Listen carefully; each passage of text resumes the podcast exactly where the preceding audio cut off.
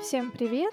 С вами подкаст Russian with Dasha. Я рада, что вы присоединились ко мне, потому что сегодня в выпуске у меня чрезвычайно интересная гостья, моя подруга. Ее зовут Таня. Привет, Таня. Привет! Мы с Таней поговорим о ее необычной профессии и том, как она проводит свободное время. Возможно, мы даже захотим продолжить разговор в следующем выпуске. Итак, Таня, расскажи, пожалуйста, кем ты работаешь, как называется твоя профессия? А я работаю патологоанатомом. Изначально эта профессия ассоциировалась в основном с вскрытием тел умерших, а, но сейчас патологическая анатомия за период 20 века особенно, э, и 21 в том числе, развелась настолько, что исследование человеческого тела а, не ограничивается просмотром тканей под микроскопом. То есть э, сюда входят и иммуногистохимические исследования, и молекулярно-генетические исследования, то есть э, более ультраструктурные исследования клеток человеческого организма, причем живого. Понятно. То есть, говоря простым языком, это означает, что ты работаешь не только с телами людей, которые умерли, но и с живыми людьми, да, с тканями человека, у которого какие-то проблемы со здоровьем. Верно. Причем угу. я работала раньше больше с аутопсией, это вскрытие тел умерших, сейчас моя работа больше сосредоточена на биопсии. Это э, постановка диагноза по тканям, взятых у живых людей. Э, зачастую это э, поиск доброкачественных и злокачественных опухолей. По результатам моих исследований и по моему заключению врач, который лечит человека, назначает ему адекватное данной болезни лечение. Да, понятно, хорошо. Как ты пришла в эту профессию? Почему ты решила стать патологоанатомом? Я обычно отвечаю на этот вопрос. Во всем виновата Дана Скали. В детстве, в школе я увлекалась сериалом «Секретные материалы». По-английски он называется, по-моему, The X-Files. И там была персонаж Дана Скали, которая играла Джиллиан Андерсон. И мне было очень интересно, как она на, диктофон э, записывала э, скрытие различных странных тел, которые им попадались в делах. А, но я тогда не знала, что Дана Скали на самом деле судмедэксперт. И сейчас я расскажу про отличие судебно-медицинской экспертизы в России и патологической анатомии. В России эти две специальности разделены. Судомедэксперты занимаются э, телами людей, умерших от насильственной смерти, а патологоанатомы э, вскрывают людей, которые умерли от заболеваний э, в больницах. В общем, э, судмедэксперты видят более страшные вещи, чем патологоанатомы. А, то есть, получается, тебя вдохновила героиня фильма, и ты подумала, что тоже хочешь расследовать такие странные смерти, разгадывать загадки, но в итоге поняла, что немного не то направление выбрала. А, на самом деле, а, когда мы после обучения в институте идем в ординатуру, она длится два года. А там мы более подробно узнаем о том, чем будем заниматься. И мне это понравилось. И еще одна причина, по которой я осталась в патологической анатомии, это, это очень красиво. А есть такое странное ощущение, когда ты видишь вроде бы что-то страшное, но при этом оно настолько особенное, уникальное природное явление, что ты невольно восхищаешься тому, на что способна природа, как развивается человеческий организм, как развиваются болезни. И еще под микроскопом это все выглядит тоже очень красиво.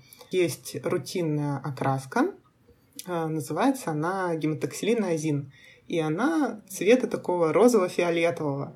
То есть под микроскопом я вижу клетки розово-фиолетового цвета, и они соединяются в различные структуры. Э, некоторые из них имеют э, очень прикольные названия, очень красивые названия, вроде клетка в виде совиного глаза или так называемые веретенообразные клетки, вихреобразные структуры. В общем, это все я нахожу очень красивым, поэтому мне нравится это изучать и э, сопоставлять факты и ставить диагнозы. Да, то есть каждый раз в микроскопе ты видишь маленькую планету, да?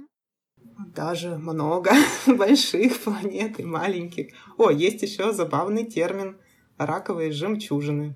И они действительно похожи на жемчужины. Интересно. Тебе нужно будет обязательно поделиться с нами фотографиями, чтобы проиллюстрировать то, что ты сейчас сказала.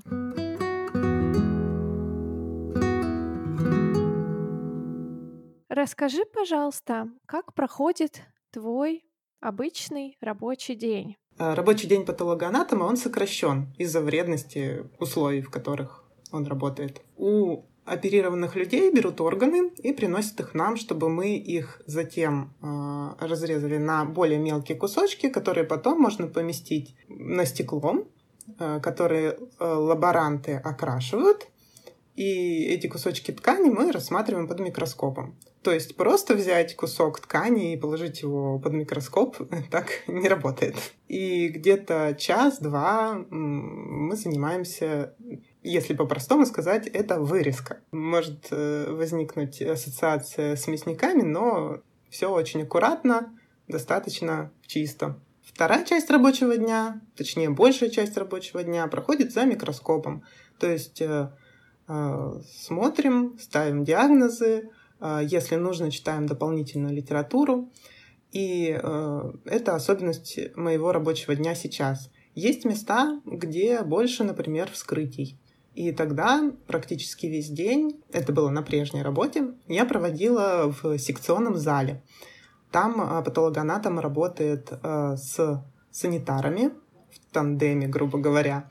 И приходят врачи-клиницисты, чтобы посмотреть э, на пациента, которого они лечили, но который умер, и чтобы понять, от чего же он умер, все ли они сделали для того, чтобы его вылечить, и что привело к смерти. И э, затем врач, э, оформляет по этому телу, этому пациенту протокол. Он изучает его историю болезни, сопоставляет все факты, то есть собирает мозаику, мозаику жизни и смерти этого пациента. Ну, в результате это реально расследование. Да, очень интересно. А правда, что мертвые люди иногда двигаются? А, на самом деле э, нет. А есть эм, какие-то вещества, которые накапливаются. Ну, обычно это газы а, в человеческом теле посмертно. И вот они могут привести к каким-то возможным там, движением брюшной стенки, например. Или э, дело в том, что после смерти у тела человека возникает трупное окоченение. И а, двигаться в таком состоянии тело, естественно, не может, даже если в нем а, сохранились какие-то э, импульсы электрические, грубо говоря. Так что это больше такой миф. И еще есть э, такое правило, что тела умерших сначала пребывают в специальном помещении, прежде чем их доставят э, к нам в отделение.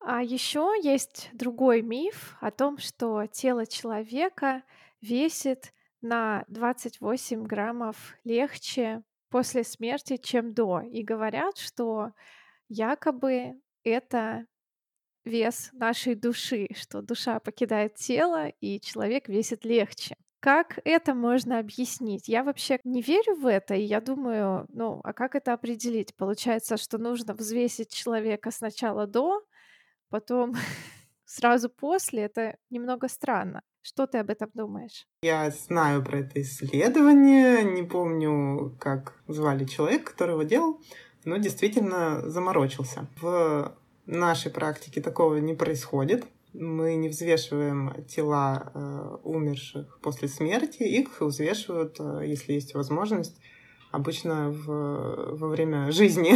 Есть другие странности. Иногда не очень понятна причина смерти человека. Это бывает очень редко.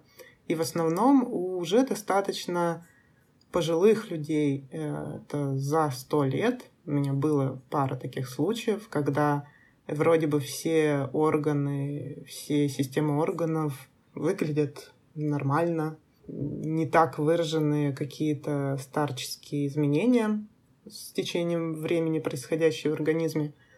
Но, тем не менее, человек умирает.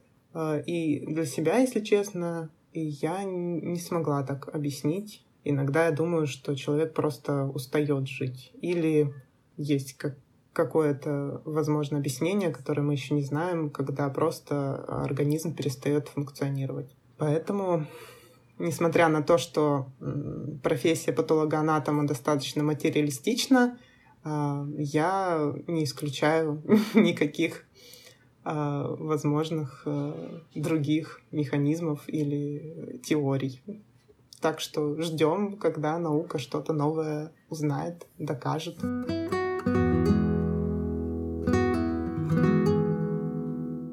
Тебе когда-нибудь было страшно на работе? Мне было страшно во время моего второго вскрытия. Первое, я, видимо, ввиду стресса практически не помню, э, тем более, что мне помогал э, мой куратор. А второе, я э, внезапно оказалась одна совершенно в секционном зале с э, мужчиной умершим, и он э, выглядел совершенно как живой. Э, по-моему, он даже еще был не такой холодный, как обычно бывают тела умерших. Бррр.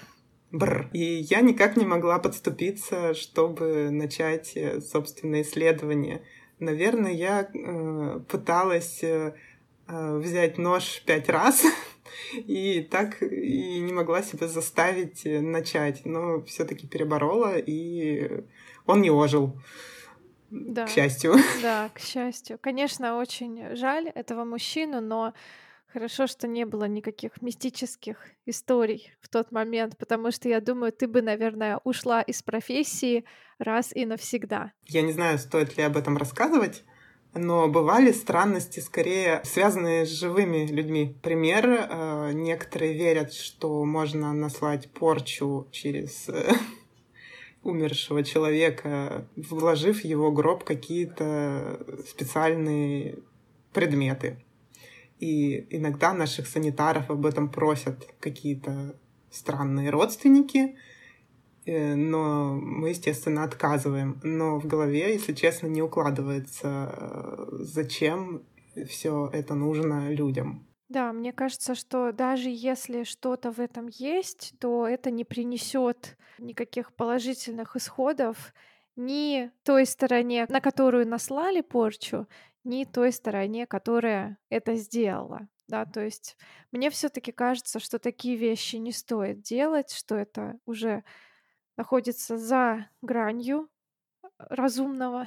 И хорошо, что вы отказываетесь, потому что действительно это очень странно. Что меня огорчает в моей профессии и даже заставляет страшиться и ужасаться, это скорее ощущение очень неприятное, когда я работала на своей первой работе, э, у нас было очень много умерших э, наркоманов и ВИЧ-инфицированных наркоманов. И они зачастую были моложе, чем я.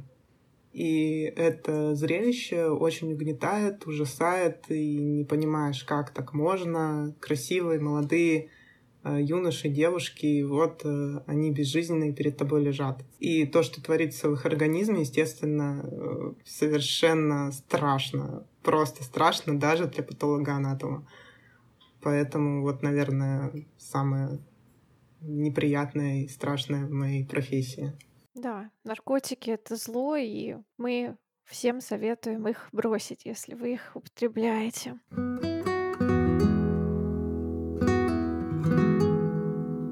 Таня, э, расскажи, пожалуйста, о том, что ты делаешь в свободное время. Ты очень творческий человек, Какие у тебя есть хобби?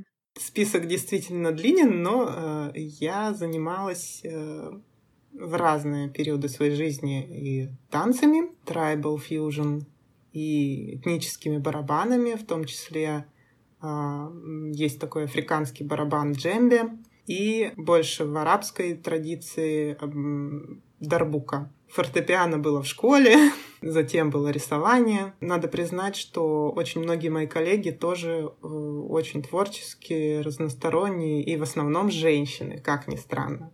А большинство патологоанатомов в России — это женщины. И многих это удивляет. Все-таки женщины порой более стойкие, чем мужчины, мне кажется. Ну и еще э, все-таки в эту профессию идут достаточно осознанно, понимая, например, ну вот я говорю о себе, что мне очень сложно причинить боль, даже во благо. Я имею в виду какие-то процедуры, инъекции, даже хирургический скальпель. А, но при этом медицина мне очень нравится, и мне хотелось в ней остаться, хоть это и нелегко.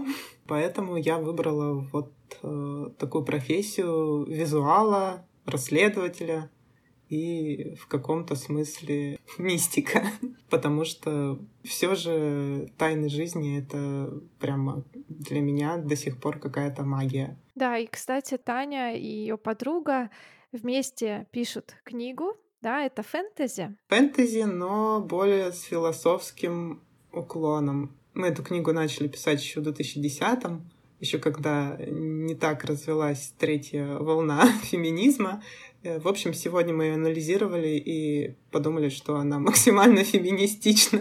То есть вы шли в ногу со временем и даже опережая его. Не достает, конечно, времени и э, упорства, чтобы довести дело до конца. Но, возможно, когда-нибудь мы попадем в тренды.